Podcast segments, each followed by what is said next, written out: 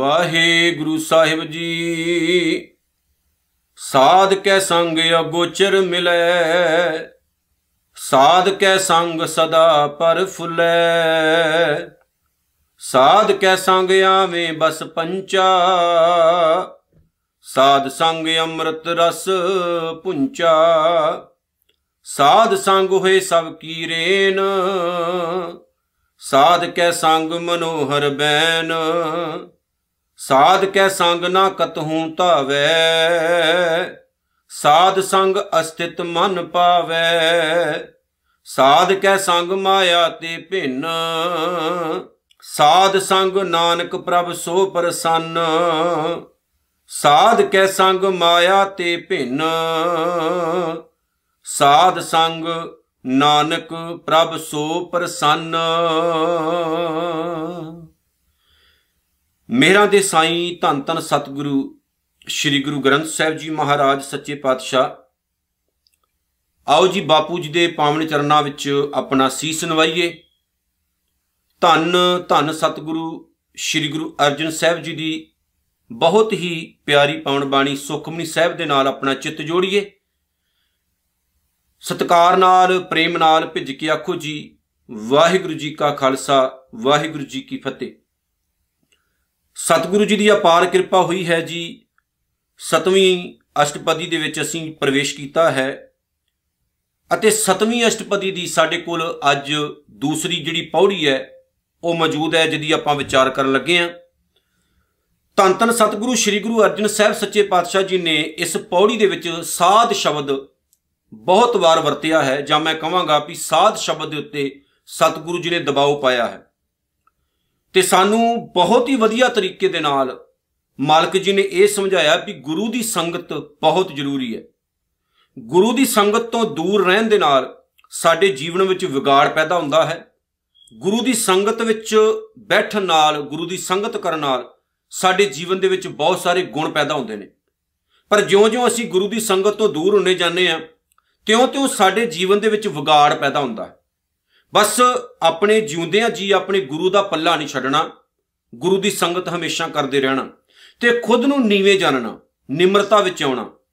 ਜਿਵੇਂ ਆਸਾ ਦੀ ਵਾਰ ਵਿੱਚ ਸਤਿਗੁਰੂ ਨੇ ਕਿਹਾ ਨਾ ਵੀ ਨਾਨਕ ਗੁਰੂ ਨਾਲ ਚੇਤਨੀ, ਮਨ ਆਪਣੇ ਸੁਚੇਤ, ਛੁੱਟੇ ਤਿੰਨ ਬਵਾੜ ਜਿਉ ਸੁඤੇ ਅੰਦਰ ਖੇਤ। ਅਸੀਂ ਇਸ ਤਰ੍ਹਾਂ ਦਾ ਜੀਵਨ ਨਹੀਂ ਆਪਣਾ ਬਣਾਉਣਾ ਕਿ ਹੰਕਾਰ ਵਿੱਚ ਹੀ ਬੈਠੇ ਰਹੀਏ ਵੀ ਗੁਰੂ ਸਾਡੇ ਕੋਲ ਚੱਲ ਕੇ ਆਵੇ ਤੇ ਸਾਨੂੰ ਗੁਰੂ ਕੋਲ ਜਾਣ ਦੀ ਜ਼ਰੂਰਤ ਨਹੀਂ। ਜੇ ਅਸੀਂ ਆਪਣੇ ਜੀਵਨ ਨੂੰ ਉੱਚਾ ਚੁੱਕਣਾ ਹੈ, ਤੇ ਆਪਾਂ ਹਮੇਸ਼ਾ ਗੁਰੂ ਦੇ ਪਾਵਨ ਚਰਨਾਂ ਨਾਲ ਜੁੜ ਕੇ ਰਹਿਣਾ। ਨਹੀਂ ਤੇ ਹਾਲਾਤ ਜਿਹੜੇ ਨੇ, ਉਹ ਮਨ ਦੇ ਮਾੜੇ ਹੋ ਜਾਂਦੇ ਨੇ, ਔਗਣ ਜੀਵਨ ਵਿੱਚ ਪੈਦਾ ਹੁੰਦੇ ਰਹਿੰਦੇ ਨੇ। ਧੰਨ ਗੁਰੂ ਅਰਜਨ ਸਾਹਿਬ ਸੱਚੇ ਪਾਤਸ਼ਾਹ ਜੀ ਨੇ ਜੋ ਕਮਾਲ ਦਾ ਬਚਨ ਇੱਥੇ ਕੀਤਾ ਹੈ, ਉਹਦੇ ਨਾਲ ਆਓ ਜੀ ਚਿੱਤ ਜੋੜੀਏ, ਸਾਧ ਕੇ ਸੰਗ ਅਗੋਚਰ ਮਿਲੈ। ਅਗੋਚਰ ਦਾ ਮਤਲਬ ਹੈ, ਇਨਸਾਨ ਦੇ ਜਿਹੜੇ ਗਿਆਨ ਇੰਦਰੇ ਨੇ। ਸਰੀਰਕ ਇੰਦਰੇ ਨੇ, ਜਿਨ੍ਹਾਂ ਤੋਂ ਇਨਸਾਨ ਗਿਆਨ ਇਕੱਠਾ ਕਰਦਾ ਕਰਦਾ ਹੈ। ਜਿਨ੍ਹਾਂ ਤੋਂ ਇਨਸਾਨ ਨੌਲੇਜ ਇਕੱਠੀ ਕਰਦਾ ਹੈ, ਗਿਆਨ ਪ੍ਰਾਪਤ ਕਰਦਾ ਹੈ। ਅਕਾਲ ਪੁਰਖ ਵਾਹਿਗੁਰੂ ਇਹਨਾਂ ਦੇ ਨਾਲ ਹੀ ਨਹੀਂ ਮਿਲ ਜਾਂਦਾ। ਮਤਲਬ ਹੈ ਕਿ ਬੰਦਾ ਲੱਖ ਵਾਰੀ ਵੀ ਕੋਸ਼ਿਸ਼ ਕਰੇ, ਇਹਨਾਂ ਅੱਖਾਂ ਨਾਲ ਸਭ ਕੁਝ ਨਹੀਂ ਦਿਸਦਾ। ਇਸ ਲਈ ਇਨਸਾਨ ਨੇ ਬਹੁਤ ਇਦਾਂ ਦੀਆਂ ਮਸ਼ੀਨਾਂ ਤਿਆਰ ਕੀਤੀਆਂ ਕਿ ਬਰੀਕ ਤੋਂ ਬਰੀਕ ਚੀਜ਼ ਵੀ ਬੰਦਾ ਵੇਖਣ ਵਿੱਚ ਕਾਮਯਾਬ ਹੋ ਗਿਆ। ਕਿੱਥੇ ਅਰਬਾਂ ਖਰਬਾਂ ਮੀਲਾਂ ਤੱਕ ਇਨਸਾਨ ਵੇਖਣ 'ਚ ਕਾਮਯਾਬ ਹੋ ਗਿਆ? ਕਿੰਨੀਆਂ ਕਿੰਨੀਆਂ ਗੈਲੈਕਸੀਆਂ 'ਚ ਬੰਦਾ ਵੇਖ ਰਿਹਾ ਹੈ? ਕਿੱਦਾਂ ਦੀ ਟੈਕਨੋਲੋਜੀ ਇਨਸਾਨ ਨੇ ਪੈਦਾ ਕਰ ਦਿੱਤੀ ਵੀ ਬ੍ਰਹਿਮੰਡ ਦਾ ਬੰਦਾ ਜਿਹੜਾ ਨਾ ਕੱਲਾ ਕੱਲਾ ਹਿੱਸਾ ਉਹ ਫਰੋਲਦਾ ਪਿਆ ਹੈ। ਪਰ ਫੇਰ ਵੀ ਸਭ ਕੁਝ ਨਹੀਂ ਵੇਖ ਪਾਏਗਾ। ਨਾ ਵੇਖ ਸਕਿਆ ਹੈ, ਸਭ ਕੁਝ ਨਾ ਵੇਖ ਪਾਏਗਾ। ਜਿਉਂ-ਜਿਉਂ ਅਗਾਹ ਤੁਰਦੇ ਜਾਓਗੇ, ਕੁਦਰਤ ਇੰਨੀ ਕੁ ਮਹਾਨ ਹੈ, ਹੋਰ ਅਗਾਹ ਅਗਾਹ ਬਹੁਤ ਕੁਝ ਤੁਹਾਨੂੰ ਪ੍ਰਾਪਤ ਹੁੰਦਾ ਜਾਏਗਾ। ਇਹ ਜਿਹੜੇ ਸਾਡੇ ਸਰੀਰ ਦੇ ਗਿਆਨ ਇੰਦਰੇ ਨੇ, ਜਿਵੇਂ ਸਾਡੇ ਕੰਨ ਹੈ, ਸਾਡੀਆਂ ਅੱਖਾਂ ਹੈ, ਜਾਂ ਸਾਡੀ ਜ਼ੁਬਾਨ ਹੈ, ਜਾਂ ਹੋਰ ਜਿਹੜੇ ਗਿਆਨ ਇੰਦਰੇ ਨੇ, ਉਹਨਾਂ ਦੇ ਥਰੂ ਅਸੀਂ ਨਿਰੰਕਾਰ ਅਕਾਲ ਪੁਰਖ ਵਾਹਿਗੁਰੂ ਨੂੰ ਪ੍ਰੋਪਰ ਤੌਰ ਤੇ ਸਮਝਣ ਦਾ ਯਤਨ ਕਰਾਂਗੇ ਤਾਂ ਗੱਲ ਨਹੀਂ ਬੰਨੀ ਉਹਦੇ ਲਈ ਸ਼ਬਦ ਕੇਵਲ ਇੱਕ ਵਰਤਿਆ ਜਾ ਸਕਦਾ ਹੈ, ਤੂੰ ਬੇਅੰਤ ਕੋ ਵਿਰਲਾ ਜਾਣੈ। ਤੂੰ ਬਹੁਤ ਹੀ ਮਹਾਨ ਹੈ, ਤੂੰ ਬਹੁਤ ਹੀ ਵੱਡਾ ਹੈ। ਪਰ ਕੀ ਅਸੀਂ ਆਪਣੇ ਜੀਵਨ ਵਿੱਚ ਕਦੇ ਨਿਰੰਕਾਰ ਨੂੰ ਜਾਣ ਨਹੀਂ ਪਾਵਾਂਗੇ? ਜਾਣ ਪਾਵਾਂਗੇ, ਕਿਉਂਕਿ ਅਸੀਂ ਨਿਰੰਕਾਰ ਦੇ ਵਿੱਚ ਹੀ ਜਿਉਂਦੇ ਹਾਂ। ਅਸੀਂ ਨਿਰੰਕਾਰ ਤੋਂ ਬਾਹਰ ਕਿਤੇ ਵੀ ਨਹੀਂ ਹਾਂ। ਗੁਰੂ ਅਰਜਨ ਸਾਹਿਬ ਜੀ ਨੇ ਜਿਹੜੀ ਇੱਥੇ ਗੱਲ ਕਮਾਲ ਦੀ ਕਹੀ ਹੈ, ਉਹ ਇਹ ਹੈ ਵੀ ਸਾਧ ਕੈ ਸੰਗ। ਜੇ ਆਪਾਂ ਗੁਰੂ ਦਾ ਸੰਗ ਕਰੀਏ, ਜੇ ਆਪਾਂ ਗੁਰੂ ਦੀ ਸੰਗਤ ਕਰੀਏ, ਅਗੋਚਰ ਮਿਲੇ, ਉਹ ਨਿਰੰਕਾਰ ਜਿਹੜਾ ਗਿਆਨ ਇੰਦਰੀਆਂ ਦੀ ਪਹੁੰਚ ਤੋਂ ਵੀ ਬਹੁਤ ਪਰਾਂ ਹੈ, ਆਸਾਨੀ ਨਾਲ ਮਿਲ ਜਾਂਦਾ ਹੈ, ਆਸਾਨੀ ਨਾਲ ਪ੍ਰਾਪਤ ਹੋ ਜਾਂਦਾ ਹੈ। ਇੱਕ ਜਗ੍ਹਾ ਤੇ ਬਾਪੂ ਜੀ ਕਹਿੰਦੇ, ਦਰਸ਼ਨ ਪਿਆਸੀ ਦਿਨਸ ਰਾਤ, ਚਿਤਵੋਂ ਅਨ ਦਿਨ ਨੀਤ, ਖੋਲ ਕਪਟ ਗੁਰ ਮਿਲਿਆ ਨਾਨਕ ਹਰ ਸੰਗ ਮੀਤ। ਵੀ ਜਿਹੜਾ ਨਿਰੰਕਾਰ ਅਕਾਲ ਪੁਰਖ ਵਾਹਿਗੁਰੂ ਬਹੁਤ ਦੂਰ ਕਿਹਾ ਜਾਂਦਾ ਹੁੰਦਾ ਸੀ ਤੇ ਜਿਹਦੇ ਲਈ ਮੈਂ ਰਾਤ ਦਿਨ ਤਰਸਦਾ ਸੀ, ਜਦੋਂ ਮੈਂ ਗੁਰੂ ਦਾ ਸੰਗ ਕੀਤਾ, ਗੁਰੂ ਦੇ ਦੁਆਰਾ ਤੁਰਿਆ, ਫਿਰ ਕੀ ਹੋਇਆ ਜੀ? ਕਿ ਗੁਰੂ ਨੇ ਕਪਾਟ ਹੀ ਖੋਲ ਦਿੱਤੇ ਹੁਣ, ਕਿਹੜੇ ਕਪਾਟ ਭਲਾ? ਕਿਹੜੇ ਕਪਾਟ ਜੀ? ਗਿਆਨ ਪੈਦਾ ਕਰ ਦਿੱਤਾ। ਗੁਰੂ ਨੇ ਸਾਡੇ ਵਿੱਚੋਂ ਕੂੜ ਹਨੇਰਾ ਖਤਮ ਕਰ ਦਿੱਤਾ ਤੇ ਗੁਰੂ ਨੇ ਕਿਹਾ, ਉਹ ਤਾਂ ਅੰਦਰ ਹੀ ਹੈ, ਤੂੰ ਬਾਹਰ ਲੱਭਦਾ ਫਿਰਦਾ। ਸੋ ਜਦੋਂ ਮੈਂ ਉਹ ਆਪਣੇ ਕਪਾੜ ਖੋਲੇ ਨਾ ਤੇ ਖੋਲ ਕਪਟ ਗੁਰ ਮਿਲਿਆ ਨਾਨਕ ਹਰ ਸੰਗ ਮੀਤ, ਉਹ ਤਾਂ ਮੈਨੂੰ ਅੰਦਰ ਬੈਠਾ ਹੋਇਆ ਦਿਸਿਆ ਤੇ ਮਲਾਇਆ ਮੈਨੂੰ ਕਿੰਨੇ ਮੇਰੇ ਗੁਰੂ ਨਾਨਕ ਸਾਹਿਬ ਜੀ ਨੇ। ਸੋ ਉਹ ਕਿਤੇ ਗਿਆ ਨਹੀਂ ਹੋਇਆ, ਅੰਦਰ ਹੈ, ਪਰ ਗੁਰੂ ਦਾ ਜਦੋਂ ਆਪਾਂ ਸੰਗ ਕਰਦੇ ਆ ਆਸਾਨੀ ਨਾਲ ਉਹਦੀ ਪ੍ਰਾਪਤੀ ਹੋ ਜਾਂਦੀ ਫੇਰ ਸਾਡੇ ਜੀਵਨ ਵਿੱਚੋਂ ਰੋਣਾ, ਧੋਣਾ, ਦੁੱਖ, ਕਲੇਸ਼, ਚਿੰਤਾਵਾਂ, ਇਹ ਸਭ ਖਤਮ ਹੋ ਜਾਂਦੀਆਂ ਨੇ। ਸਾਡੇ ਜੀਵਨ ਵਿੱਚੋਂ ਬੁਰਾਈਆਂ ਦੂਰ ਹੋ ਜਾਂਦੀਆਂ ਨੇ। ਸਾਡਾ ਜੀਵਨ ਪਾਕ ਪਵਿੱਤਰ ਹੋ ਜਾਂਦਾ ਹੈ। ਸਾਡੇ ਜੀਵਨ ਦੇ ਵਿੱਚ ਸਹਿਜਤਾ ਆ ਜਾਂਦੀ ਹੈ। ਸਾਡੇ ਜੀਵਨ ਦੇ ਵਿੱਚੋਂ ਜਿਹੜਾ ਝੂਠ ਹੈ, ਉਹ ਖੰਭ ਲਾ ਕੇ ਉੱਡ ਜਾਂਦਾ ਹੈ। ਸੱਚ ਪ੍ਰਵੇਸ਼ ਕਰ ਜਾਂਦਾ ਹੈ। ਇੰਨੀ ਕੁ ਗੱਲ ਹੈ। ਬਸ ਇੱਕ ਵਾਰ ਯਾਤਰਾ ਕਰਨੀ ਪੈਂਦੀ ਹੈ। ਇੱਕ ਵਾਰ ਆਰੰਭਤਾ ਕਰਨੀ ਪੈਂਦੀ। ਜਦੋਂ ਤੁਸੀਂ ਆਰੰਭਤਾ ਕਰੋਗੇ, ਤੁਰੋਗੇ ਉਸ ਪਾਸੇ ਨੂੰ, ਤਾਂ ਨਿਰੰਕਾਰ ਵਾਹਿਗੁਰੂ ਬਹੁਤ ਸਾਰੀ ਰਹਿਮਤ ਕਰਦਾ ਹੈ ਤੇ ਜੀਵਨ ਜਿਹੜਾ ਉੱਚਾ ਸੁੱਚਾ ਕਰ ਦਿੰਦਾ ਹੈ। ਬਸ ਆ ਜਿਹੜਾ ਸਾਡਾ ਦਿਮਾਗ ਹੈ ਨਾ, ਇਹਦੀ ਵਰਤੋਂ ਕਰਨੀ ਹੈ ਆਪਾਂ। ਤੇ ਵਰਤੋਂ ਵੀ ਇਹਦੀ ਚੰਗੀ ਕਰਨੀ ਹੈ, ਮਾੜੀ ਨਹੀਂ ਕਰਨੀ, ਨਾਲ ਨਾਲ ਆਪਾਂ ਵਿਚਾਰ ਕਰੀਏ ਜੀ ਸਾਧ ਕੈ ਸੰਗ ਸਦਾ ਪਰ ਫੁੱਲੈ। ਫਿਰ ਜਦੋਂ ਆਪਾਂ ਗੁਰੂ ਦੀ ਸੰਗਤ ਕਰਦੇ ਆ ਇਨਸਾਨ ਖੇੜੇ ਮੱਥੇ ਰਹਿੰਦਾ ਹੈ। ਜਿਹੜਾ ਬੰਦਾ ਗੁਰੂ ਦੀ ਸੰਗਤ ਕਰਦਾ ਹੈ ਨਾ, ਗੁਰੂ ਦੇ ਵਿਚਾਰਾਂ ਨਾਲ ਸਾਂਝ ਪਾ ਲੈਂਦਾ ਹੈ, ਹਮੇਸ਼ਾ ਖੁਸ਼ ਰਹਿੰਦਾ ਹੈ, ਹਮੇਸ਼ਾ। ਕਿਉਂ ਖੁਸ਼ ਰਹਿੰਦਾ ਹੈ ਉਹ? ਕਿਉਂਕਿ ਉਹਨੂੰ ਸੱਚ ਦਾ ਪਤਾ ਲੱਗ ਜਾਂਦਾ ਹੈ। ਆ ਦੁਨੀਆਦਾਰੀ ਦਾ ਪਤਾ ਲੱਗ ਜਾਂਦਾ ਹੈ। ਮਰਨਾ ਮੁੱਲਾ, ਮਰਨਾ ਭੀ, ਕਰਤਾਰੋਂ ਡਰਨਾ, ਪਤਾ ਲੱਗ ਜਾਂਦਾ ਹੈ। ਆ ਸੰਸਾਰ 'ਚ ਹਮੇਸ਼ਾ ਸਦਾ ਨਹੀਂ ਰਹਿਣਾ। ਆ ਸਭ ਤੋਂ ਵੱਡੀ ਗੱਲ ਹੈ ਜੀ, ਦੁਨੀਆ 'ਚ ਸਦਾ ਨਹੀਂ ਨਾ ਰਹਿਣਾ। ਬਸ ਇਸ ਨੂੰ ਆਪਣੇ ਜੀਵਨ ਵਿੱਚ ਉਤਾਰ ਲਓ ਵੀ ਸਦਾ ਤਾਂ ਰਹਿਣਾ ਨਹੀਂ। ਇਸ ਦੁਨੀਆ 'ਚ, ਇਸ ਸੰਸਾਰ 'ਚ। ਫਿਰ ਕਿਉਂ ਲੜ ਰਹੇ ਆਪਾਂ? ਫਿਰ ਕਿਉਂ ਅਸੀਂ ਧੋਖਾ ਕਰ ਰਹੇ ਹਾਂ? ਫਿਰ ਕਿਉਂ ਅਸੀਂ ਕਿਸੇ ਦਾ ਮਾੜਾ ਕਰ ਰਹੇ ਹਾਂ?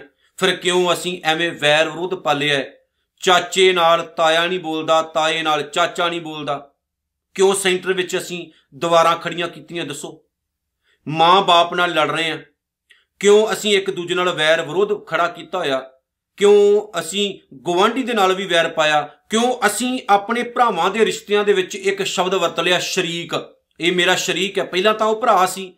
ਇਹ ਸ਼ਰੀਕ ਬਾਅਦ ਚ ਕਿਉਂ ਬਣੇ ਭਲਾ? ਕਿਉਂਕਿ ਅਸੀਂ ਵੈਰ ਵਿਰੋਧਤਾ ਖੜੀ ਕਰ ਲਈ।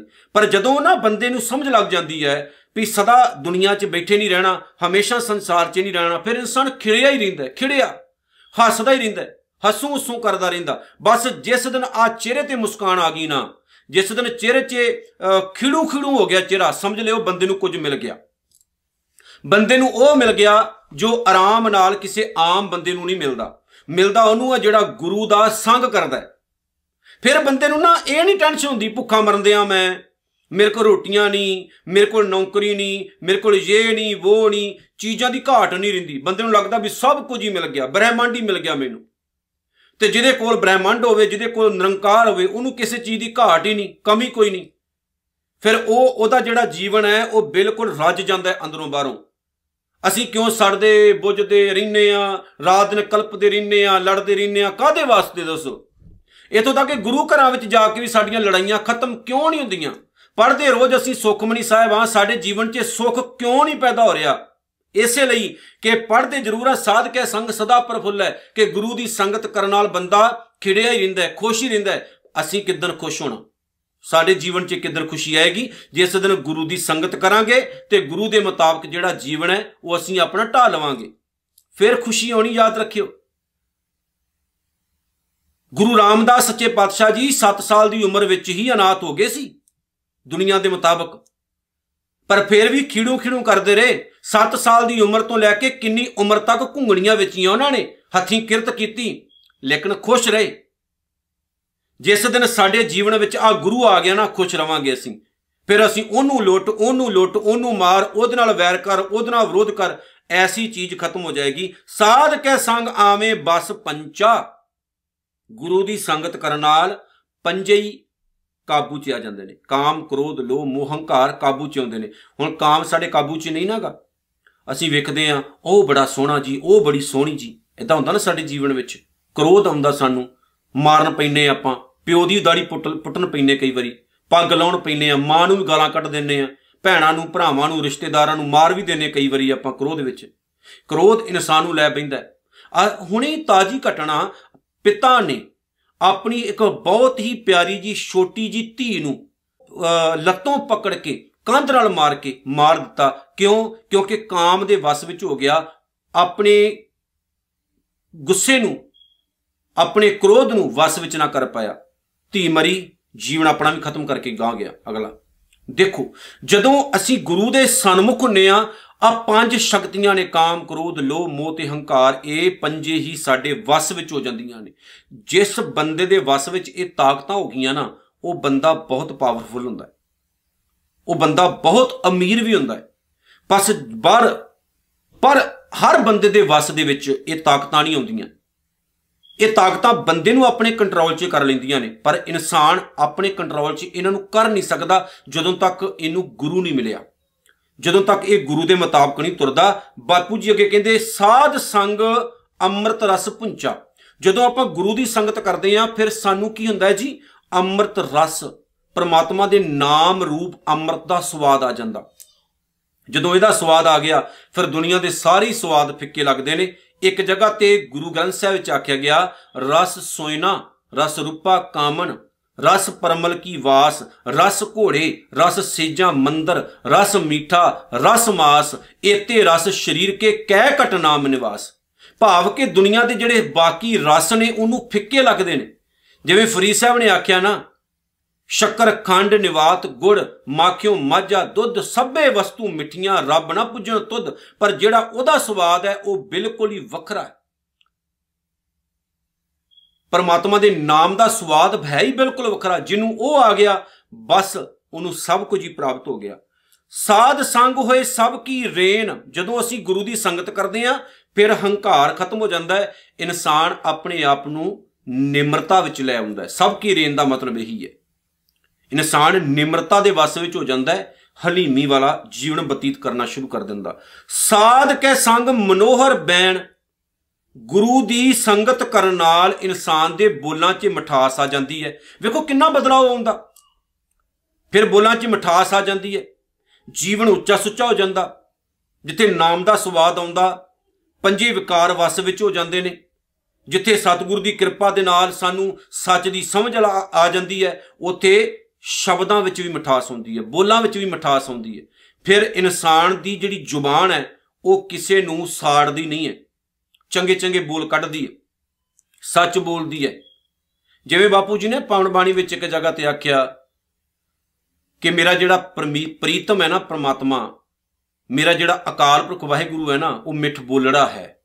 ਬੜੇ ਹੀ ਪਿਆਰੇ ਮਿੱਠੇ ਬੋਲ ਬੋਲਦਾ ਵੈਸੇ ਵੀ ਇਨਸਾਨ ਦੇ ਜੀਵਨ ਵਿੱਚ ਸਹਿਜਤਾ ਆ ਜਾਂਦੀ ਹੈ ਜਦੋਂ ਬੰਦੇ ਨੂੰ ਅੰਦਰ ਪਿਆਰ ਹੋ ਜਾਂਦਾ ਹੈ, ਨਿਰੰਕਾਰ ਦੇ ਨਾਲ। ਇਹ ਤਾਂ ਦੁਨੀਆਦਾਰੀ ਦੀ ਗੱਲ ਕਰਦੇ ਆ ਸੰਸਾਰ ਦੀ ਗੱਲ ਕਰਦੇ ਆ ਬੰਦੇ ਨੂੰ ਕਿਤੇ ਕਿਸੇ ਦੇ ਸਰੀਰ ਨਾਲ ਪਿਆਰ ਹੋ ਜਾਏ ਦੁਨੀਆਦਾਰੀ ਦੇ ਤੌਰ ਤੇ, ਉੱਥੇ ਇਨਸਾਨ ਦਾ ਜਿਹੜਾ ਜੀਵਨ ਬਦਲ ਜਾਂਦਾ, ਜਿਹਨੂੰ ਰੱਬ ਨਾਲ ਪਿਆਰ ਹੋ ਜਾਏ, ਉਹਦਾ ਜੀਵਨ ਕਿੰਨਾ ਚੇਂਜ ਹੋਏਗਾ ਦੱਸੋ? ਅੰਦਰੋਂ ਬਾਹਰੋਂ ਹੀ ਬਿਲਕੁਲ ਲੱਗਣ ਲੱਗ ਜਾਂਦੀ ਹੈ, ਬੰਦੇ ਦਾ ਜਿਹੜਾ ਜੀਵਨ ਬਿਲਕੁਲ ਹੀ ਬਦਲ ਜਾਂਦਾ ਹੈ, ਬਦਲਾਹਟ ਆ ਜਾਂਦੀ ਬੰਦੇ ਦੇ ਲਾਈਫ ਦੇ ਵਿੱਚ, ਜੀਵਨ ਦੇ ਵਿੱਚ।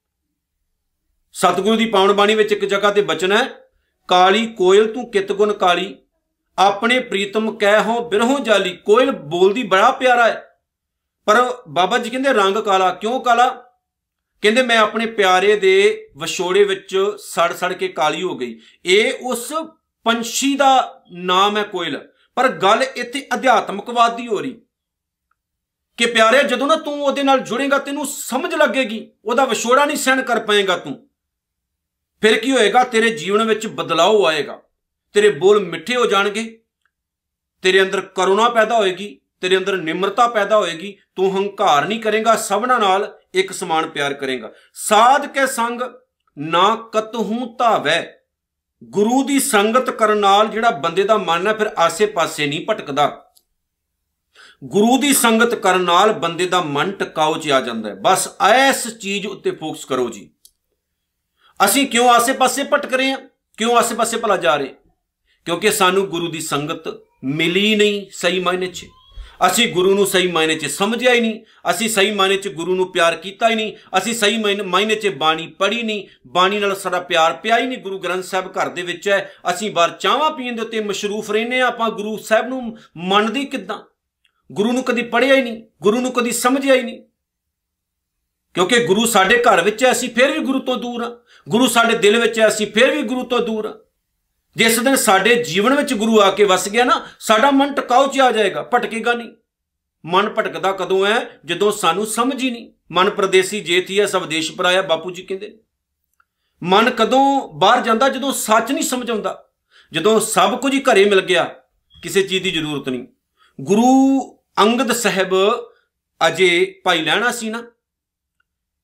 ਤੇ ਉਹ ਦੇਵੀ ਦੇ ਉਪਾਸ਼ਕ ਸੀ ਪਹਿਲਾਂ। ਵੈਸ਼ਨੋ ਦੇਵੀ ਦੀ ਪੂਜਾ ਕਰਦੇ ਹੁੰਦੇ ਸੀ, ਪਰ ਜਦੋਂ ਉਹਨਾਂ ਨੂੰ ਸੱਚ ਦੀ ਸਮਝ ਲੱਗੀ, ਤਾਂ ਗੁਰੂ ਨਾਨਕ ਦੇ ਹੀ ਬਣ ਗਏ। ਤੇ ਫਿਰ ਉਹਨਾਂ ਨੂੰ ਨਾ ਕਿਸੇ ਨੇ ਇੱਕ ਦਿਨ ਪੁੱਛਿਆ ਕਿ, ਭਾਈ ਲੈਣਿਆ ਵੀ ਦੇਵੀ ਮਾਤਾ ਨੂੰ ਛੱਡ ਕੇ ਅੱਜ ਗੁਰੂ ਨਾਨਕ ਦੇ ਘਰ ਦਾ ਹੀ ਕਿਉਂ ਹੋ ਗਿਆ? ਤਾਂ ਭਾਈ ਲਹਿਣਾ ਜੀ ਨੇ ਭਾਵ ਗੁਰੂ ਅੰਗਦ ਸਾਹਿਬ ਨੇ ਪਤਾ ਕੀ ਜਵਾਬ ਦਿੱਤਾ ਸੀ? ਗੁਰੂ ਨਾਨਕ ਸਾਹਿਬ ਦੇ ਘਰ ਵਿੱਚ ਹਜ਼ਾਰਾਂ ਨਹੀਂ, ਲੱਖਾਂ ਕਰੋੜਾਂ ਦੇਵੀਆਂ ਜਿਹੜੀਆਂ ਨਾ, ਉਹ ਝਾੜੂ ਮਾਰਦੀਆਂ, ਮੈਨੂੰ ਦਿਸਦੀਆਂ ਨੇ। ਭਾਵ ਕਿ ਗੁਰੂ ਨਾਨਕ ਦਾ ਘਰ ਬਹੁਤ ਵੱਡਾ ਹੈ। ਜਿਹੜਾ ਇਸ ਦਾ ਬਣ ਗਿਆ, ਉਹਨੂੰ ਸਭ ਕੁਝ ਮਿਲ ਗਿਆ। ਤੇ ਜਿਹੜਾ ਇਹਦਾ ਨਹੀਂ ਬਣਿਆ, ਸਿੱਖ ਹੋ ਕੇ ਵੀ ਉਹਨੂੰ ਕੱਖ ਨਹੀਂ ਮਿਲਣਾ। ਭਟਕ ਲੋ ਜਿੱਥੇ ਮਰਜ਼ੀ ਜਿੱਥੇ ਮਰਜ਼ੀ ਚਲੇ ਜਾਓ, ਜਿੱਥੇ ਮਰਜ਼ੀ ਧੱਕੇ ਖਾਓ। ਜੇ ਤੁਹਾਨੂੰ ਸਬਰ ਸੰਤੋਖ ਨਹੀਂ ਆਇਆ, ਤੁਸੀਂ ਸੁਖੀ ਨਹੀਂ ਵਸੋਗੇ। ਸਤਿਗੁਰੂ ਜੀ ਕਹਿੰਦੇ ਨੇ, ਸਾਧ ਸੰਗ ਅਸਥਿਤ ਮਨ ਪਾਵੇ। ਗੁਰੂ ਦੀ ਸੰਗਤ ਕੀਤਿਆਂ ਪਰਮਾਤਮਾ ਦੇ ਚਰਨਾਂ ਵਿੱਚ ਇਨਸਾਨ ਦਾ ਟਿਕਾਓ ਹੋ ਜਾਂਦਾ ਹੈ। ਫਿਰ ਬੰਦਾ ਟਿਕ ਜਾਂਦਾ। ਆ ਸਾਡੇ ਘਰਾਂ ਦੇ ਵਿੱਚ ਵੀ ਕਲੇਸ਼ ਇਸੇ ਵਜ੍ਹਾ ਕਰਕੇ ਹੈ ਕਿਉਂਕਿ ਸਾਨੂੰ ਟਿਕਣਾ ਆਇਆ ਹੀ ਨਹੀਂ। ਅਸੀਂ ਇੱਕ ਜਗ੍ਹਾ ਤੇ ਟਿਕਦੇ ਨਹੀਂ, ਇੱਕ ਜਗ੍ਹਾ ਤੇ ਬੈੰਦੇ ਨਹੀਂ। ਅਸੀਂ ਗੁਰੂ ਸਾਹਿਬ ਦੇ ਘਰ ਵਿੱਚ ਅਰਦਾਸ ਜ਼ਰੂਰ ਕਰਦੇ ਆਂ ਫਿਰ ਸਾਨੂੰ ਹੁੰਦਾ ਹੈ ਵੀ ਨਹੀਂ, ਇੱਥੇ ਤਾਂ ਗੱਲ ਹੀ ਨਹੀਂ ਬਣਨੀ। ਆ ਸਿੱਖ ਪਰਿਵਾਰਾਂ ਦੇ ਵਿੱਚ ਹੀ ਪੈਦਾ ਹੋਣ ਵਾਲੀਆਂ ਧੀਆਂ, ਭੈਣਾਂ, ਬੀਬੀਆਂ ਕਰਵਾ ਚੌਥ ਦੇ ਵਰਤ ਕਿਉਂ ਰੱਖਦੀਆਂ ਨੇ? ਸਿੱਖਾਂ ਦੇ ਘਰਾਂ ਦੇ ਵਿੱਚ ਪੈਦਾ ਹੋਏ ਹੀ ਅਸੀਂ ਲੋਕ ਪੰਡਤਾਂ ਦੇ ਕੋਲ ਕਿਉਂ ਜਾਂਦੇ ਆ? ਮੌਲੀਆਂ ਧਾਗੇ ਤਵੀਤ ਕਿਉਂ ਬੰਨੀ ਫਿਰਦੇ ਆ? ਜੋਤਸ਼ੀਆਂ ਦੇ ਵੱਲ ਕਿਉਂ ਜਾਂਦੇ ਆ? ਬਾਬਿਆਂ ਨੂੰ ਕਿਉਂ ਲੱਭਦੇ ਫਿਰਦੇ ਆ? ਸਵਾਦੀਆਂ ਪੁੜੀਆਂ ਕਿਉਂ ਸਿਰ 'ਚ ਪਵਾਈ ਫਿਰਦੇ ਆ? ਕਿਉਂ ਸਾਨੂੰ ਬਾਹਰ ਜਾਣਾ ਪੈ ਰਿਹਾ ਹੈ? ਕਿਉਂਕਿ ਸਾਨੂੰ ਨਾ ਟਿਕਣਾ ਹੀ ਨਹੀਂ ਆਇਆ। ਜਦੋਂ ਸਾਡਾ ਜੀਵਨ ਟਿਕਾਓ 'ਚ ਹੋ ਗਿਆ ਗੁਰੂ ਨੇ ਇੰਨੀਆਂ ਕੁ ਰਹਿਮਤਾਂ ਕਰਨੀਆਂ ਨੇ, ਤੁਹਾਡੀਆਂ ਝੋਲੀਆਂ ਛੋਟੀਆਂ ਪੈ ਜਾਣੀਆਂ, ਲੇਕਿਨ ਗੁਰੂ ਦੀਆਂ ਦਾਤਾਂ ਬੇਅੰਤ ਨੇ ਬੇਅੰਤ ਨੇ, ਮਹਾਨ ਨੇ। ਬਸ ਇਹ ਯਾਦ ਰੱਖਿਓ, ਜਿਸ ਦਿਨ ਗੁਰੂ ਵਾਲੇ ਬਣ ਗਏ ਉਸ ਦਿਨ ਸਭ ਕੁਝ ਹੀ ਮਿਲ ਜਾਣਾ। ਪਰ ਅਸੀਂ ਬਾਹਰ ਭਟਕਦੇ ਫਿਰਦੇ ਆਂ ਬਾਹਰ ਜਾਣਨੇ ਫਿਰਦੇ ਆਂ ਕੱਖ ਨਹੀਂ ਮਿਲਦਾ ਹੈ। ਜਿਹੜਾ ਆਪਣੇ ਪਿਓ ਦਾ ਨਹੀਂ ਬਣਿਆ, ਉਹਨੇ ਹੋਰ ਕਿਸੇ ਦਾ ਨਹੀਂ ਬੰਨਾ ਇਸ ਲਈ ਪਿਓ ਦੇ ਬਣ ਕੇ ਰਹੋ। ਸਤਿਗੁਰੂ ਜੀ ਕਹਿੰਦੇ ਨੇ, ਸਾਧ ਕੈ ਸੰਗ ਮਾਇਆ ਤੇ ਭਿੰਨ। ਮਾਇਆ ਤੋਂ ਵਿਦਾਗ ਹੋ ਜਾਂਦਾ ਹੈ। ਮਾਇਆ ਦੀ ਕਾਲ ਕੋਨੋਂ ਨਹੀਂ ਲੱਗਦੀ, ਜਿਹੜਾ ਗੁਰੂ ਦੇ ਪਾਵਨ ਚਰਨਾਂ ਵਿੱਚ ਟਿਕਿਆ ਰਹੇ, ਗੁਰੂ ਦੀ ਸੰਗਤ ਕਰਨ ਨਾਲ ਇਨਸਾਨ ਮਾਇਆ ਦੇ ਅਸਰ ਤੋਂ ਵਿਦਾਗ ਰਹਿੰਦਾ ਹੈ। ਵੇਖੋ ਕਿੰਨੀਆਂ ਰਹਿਮਤਾਂ ਹੁੰਦੀਆਂ ਨੇ ਬੰਦੇ ਉੱਤੇ। ਉਹ ਫਿਰ ਉਹ ਉਹਨਾਂ ਚੀਜ਼ਾਂ ਦੇ ਪਿੱਛੇ ਨਹੀਂ ਦੌੜਦਾ, ਜਿਹੜੀਆਂ ਇਹਨੂੰ ਵਿਗਾੜਦੀਆਂ ਨੇ। ਸਗੋਂ ਬਹੁਤ ਸਾਰੀਆਂ ਦੁਨਿਆਵੀ ਸ਼ਕਤੀਆਂ, ਦੁਨਿਆਵੀ ਤਾਕਤਾਂ ਬੰਦੇ ਦੇ ਸਨਮੁਖ ਹੱਥ ਜੋੜ ਕੇ ਖੜੀਆਂ ਹੋ ਜਾਂਦੀਆਂ ਨੇ। ਸਤਿਗੁਰੂ ਦੀ ਨਾ ਪਾਵਨ ਬਾਣੀ ਵਿੱਚ ਇੱਕ ਬੜਾ ਹੀ ਪਿਆਰਾ ਬਚਨ ਆਉਂਦਾ ਹੈ। ਸਤਿਗੁਰੂ ਜੀ ਕਹਿੰਦੇ, ਮੈਂ ਜਦੋਂ ਮਾਇਆ ਦੀ ਗੱਲ ਕਰਦਾ ਨਾ, ਪਹਿਲਾਂ ਤਾਂ ਮਾਇਆ ਦਾ ਮਤਲਬ ਦੌਲਤ, ਪੈਸਾ ਨਹੀਂ। ਸਤਿਗੁਰੂ ਕਹਿੰਦੇ, ਮਾਇਆ ਦੇ ਕਈ ਰੰਗ ਰੂਪ ਨੇ। ਜਿਹੜੀ ਚੀਜ਼ ਸਾਨੂੰ ਪਰਮੇਸ਼ਰ ਤੋਂ, ਵਾਹਿਗੁਰੂ ਤੋਂ ਦੂਰ ਲੈ ਕੇ ਜਾ ਰਹੀ ਹੈ, ਮਾਇਆ ਹੀ ਹੈ। ਇਹ ਨੋਟ ਕਰ ਲਿਓ ਜੀ ਦਾਸ ਦੀ ਗੱਲ। ਇਹ ਮਾਇਆ ਜਿਤ ਹਰ ਵਿਸਰੈ, ਮੋਹ ਉਪਜੈ, ਭਾਉ ਦੂਜਾ ਲਾਇਆ। ਬਸ ਅਸੀਂ ਜੁੜ ਕੇ ਰਹਿਣਾ ਆਪਣੇ ਪ੍ਰਭੂ ਪਤੀ ਨਾਲ, ਆਪਣੇ ਗੁਰੂ ਦੇ ਪਾਵਨ ਚਰਨਾਂ ਨਾਲ। ਫਿਰ ਉਹ ਸ਼ਕਤੀਆਂ, ਉਹ ਤਾਕਤਾਂ ਸਾਡੇ ਵੱਸ ਵਿੱਚ ਹੋਣਗੀਆਂ। ਸਾਡੇ ਸਨਮੁਖ ਹੱਥ ਜੋੜਨਗੀਆਂ। ਤੁਸੀਂ ਉਹਨਾਂ ਦੇ ਪਿੱਛੇ ਨਾ ਦੌੜੋ। ਉਹ ਤੁਹਾਡੇ ਪਿੱਛੇ ਦੌੜਨਗੀਆਂ। ਤੁਸੀਂ ਸਕਸੈਸ ਦੇ ਪਿੱਛੇ ਦੌੜੋ। ਦੁਨੀਆ ਦੀ ਹਰ ਚੀਜ਼ ਤੁਹਾਡੇ ਪਿੱਛੇ ਪਿੱਛੇ ਦੌੜੇਗੀ। ਤੁਸੀਂ ਗੁਰੂ ਨਾਨਕ ਦਾ ਪੱਲਾ ਪਕੜ ਲਓ। ਦੁਨੀਆ ਸਾਰੀ ਤੁਹਾਡੇ ਪਿੱਛੇ। ਜਿਸ ਦਿਨ ਗੁਰੂ ਨਾਨਕ ਦਾ ਪੱਲਾ ਛੱਡ ਦਿੱਤਾ, ਰੋਲਦੇ ਹੀ ਰਹੋਗੇ। ਕੱਖ ਨਹੀਂ ਮਿਲਣਾ। ਪੱਤ ਝੜ ਵਿੱਚ ਨਾ, ਸੜਕ ਉੱਤੇ ਡਿੱਗੇ ਹੋਏ ਪੱਤਿਆਂ ਨੂੰ ਦੇਖਿਓ। ਪੱਤੇ ਜਦੋਂ ਦਰਖਤ ਨਾਲ ਜੁੜ ਕੇ ਰਹਿੰਦੇ ਨੇ, ਤੇ ਪੱਤੇ ਇੱਜ਼ਤ ਹਾਸਲ ਕਰਦੇ ਐ। ਪਰ ਜਿਸ ਦਿਨ ਉਹ ਦਰਖਤ ਨਾਲੋਂ ਟੁੱਟ ਜਾਂਦੇ ਨੇ, ਤੇ ਤਦ ਹੀ ਉਹ ਪੈਰਾਂ ਦੇ ਥੱਲੇ ਰੁਲਦੇ ਐ। ਜਦੋਂ ਤੱਕ ਤੁਸੀਂ ਆਪਣੇ ਅਸਲ ਨਾਲ, ਆਪਣੀਆਂ ਜੜੀਆਂ ਜੜਾਂ ਨਾਲ ਆਪਣੇ ਗੁਰੂ ਨਾਲ, ਗੁਰੂ ਨਾਨਕ ਨਾਲ ਜੁੜ ਕੇ ਰਹੋਗੇ, ਇੱਜ਼ਤ ਮਾਣੋਗੇ। ਜਿਸ ਦਿਨ ਤੁਸੀਂ ਟੁੱਟ ਗਏ, ਪੈਰਾਂ ਵਿੱਚ ਰੁਲੋਗੇ। ਪੈਰਾਂ 'ਚ, ਇਹ ਯਾਦ ਰੱਖਿਓ। ਅੱਜ ਜੇ ਅਸੀਂ ਰੁਲ ਰਹੇ ਹਾਂ, ਸਾਡਾ ਬੁਰਾ ਹਾਲ ਹੈ, ਅਸੀਂ ਗੁਰੂ ਤੋਂ ਟੁੱਟੇ ਹਾਂ। ਇਸ ਲਈ ਆਪਾਂ ਪੈਰਾਂ ਵਿੱਚ ਰੁਲ ਰਹੇ ਹਾਂ, ਕਿਉਂਕਿ ਮੂਲ ਤੋਂ ਟੁੱਟਿਆਂ ਨੁਕਸਾਨ ਹੀ ਹੁੰਦਾ ਹੈ। ਮੂਲ ਨਾਲ ਜੁੜ ਕੇ ਰਹੋਗੇ ਤੇ ਸਭ ਕੁਝ ਮਿਲੇਗਾ। ਪਿਆਰਿਓ, ਇੱਜ਼ਤ ਤਦ ਮਿਲਣੀ ਹੈ ਜਦੋਂ ਗੁਰੂ ਨਾਲ ਜੁੜ ਕੇ ਰਹੋਗੇ ਜੇ ਗੁਰੂ ਤੋਂ ਦੂਰ ਹੋਗੇ ਤੁਹਾਡਾ ਮੂਲ, ਤੁਹਾਡਾ ਮੁੱਢ, ਤੁਹਾਡਾ ਸਤਿਗੁਰੂ ਹੈ। ਮੁੱਢ ਤੋਂ ਟੁੱਟ ਕੇ ਦਿਖਾਇਓ, ਜ਼ਿੰਦਗੀ ਖਤਮ ਹੈ। ਬਾਪੂ ਕਹਿੰਦੇ, ਸਾਧ ਸੰਗ ਨਾਨਕ ਪ੍ਰਭ ਸੋ ਪ੍ਰਸੰਨ। ਸਾਧ ਸੰਗ, ਗੁਰੂ ਦਾ ਸੰਗ ਕੀਤਿਆਂ ਇਨਸਾਨ ਉੱਤੇ ਅਕਾਲ ਪੁਰਖ ਵਾਹਿਗੁਰੂ ਪ੍ਰਸੰਨ ਹੁੰਦਾ ਹੈ, ਖੁਸ਼ ਹੁੰਦਾ ਹੈ। ਸੋ ਗੁਰੂ ਦੀ ਸੰਗਤ ਕਰੀਏ, ਗੁਰੂ ਮੁਤਾਬਕ ਤੁਰੀਏ, ਗੁਰੂ ਮੁਤਾਬਕ ਜੀਵਨ ਢਾਲੀਏ, ਤਾਂ ਕਿ ਸਾਡਾ ਵੀ ਜਿਹੜਾ ਜੀਵਨ ਹੈ, ਉਹ ਪਾਕ ਪਵਿੱਤਰ ਹੋ ਸਕੇ। ਤੇ ਆਪਾਂ ਗੁਰੂ ਦੀਆਂ ਖੁਸ਼ੀਆਂ ਮਾਣ ਕੇ ਇਸ ਜੀਵਨ ਨੂੰ ਸਫਲ ਕਰਕੇ ਜਾਈਏ।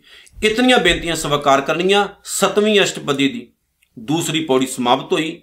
ਅੱਗੇ ਵੀ ਸਤਿਗੁਰੂ ਮਿਹਰ ਕਰਨ, ਆਪ ਮਿਹਰ ਭਰੇ ਹੱਥ ਰੱਖ ਕੇ ਬਾਣੀ ਦੀ ਵਿਚਾਰ ਕਰਾਉਣ। ਨਾਨਕ ਨਾਮ ਚੜਦੀ ਕਲਾ, ਤੇਰੇ ਭਾਣੇ ਸਰਬੱਤ ਦਾ ਭਲਾ। ਵਾਹਿਗੁਰੂ ਜੀ ਕਾ ਖਾਲਸਾ, ਵਾਹਿਗੁਰੂ ਜੀ ਕੀ ਫਤਿਹ।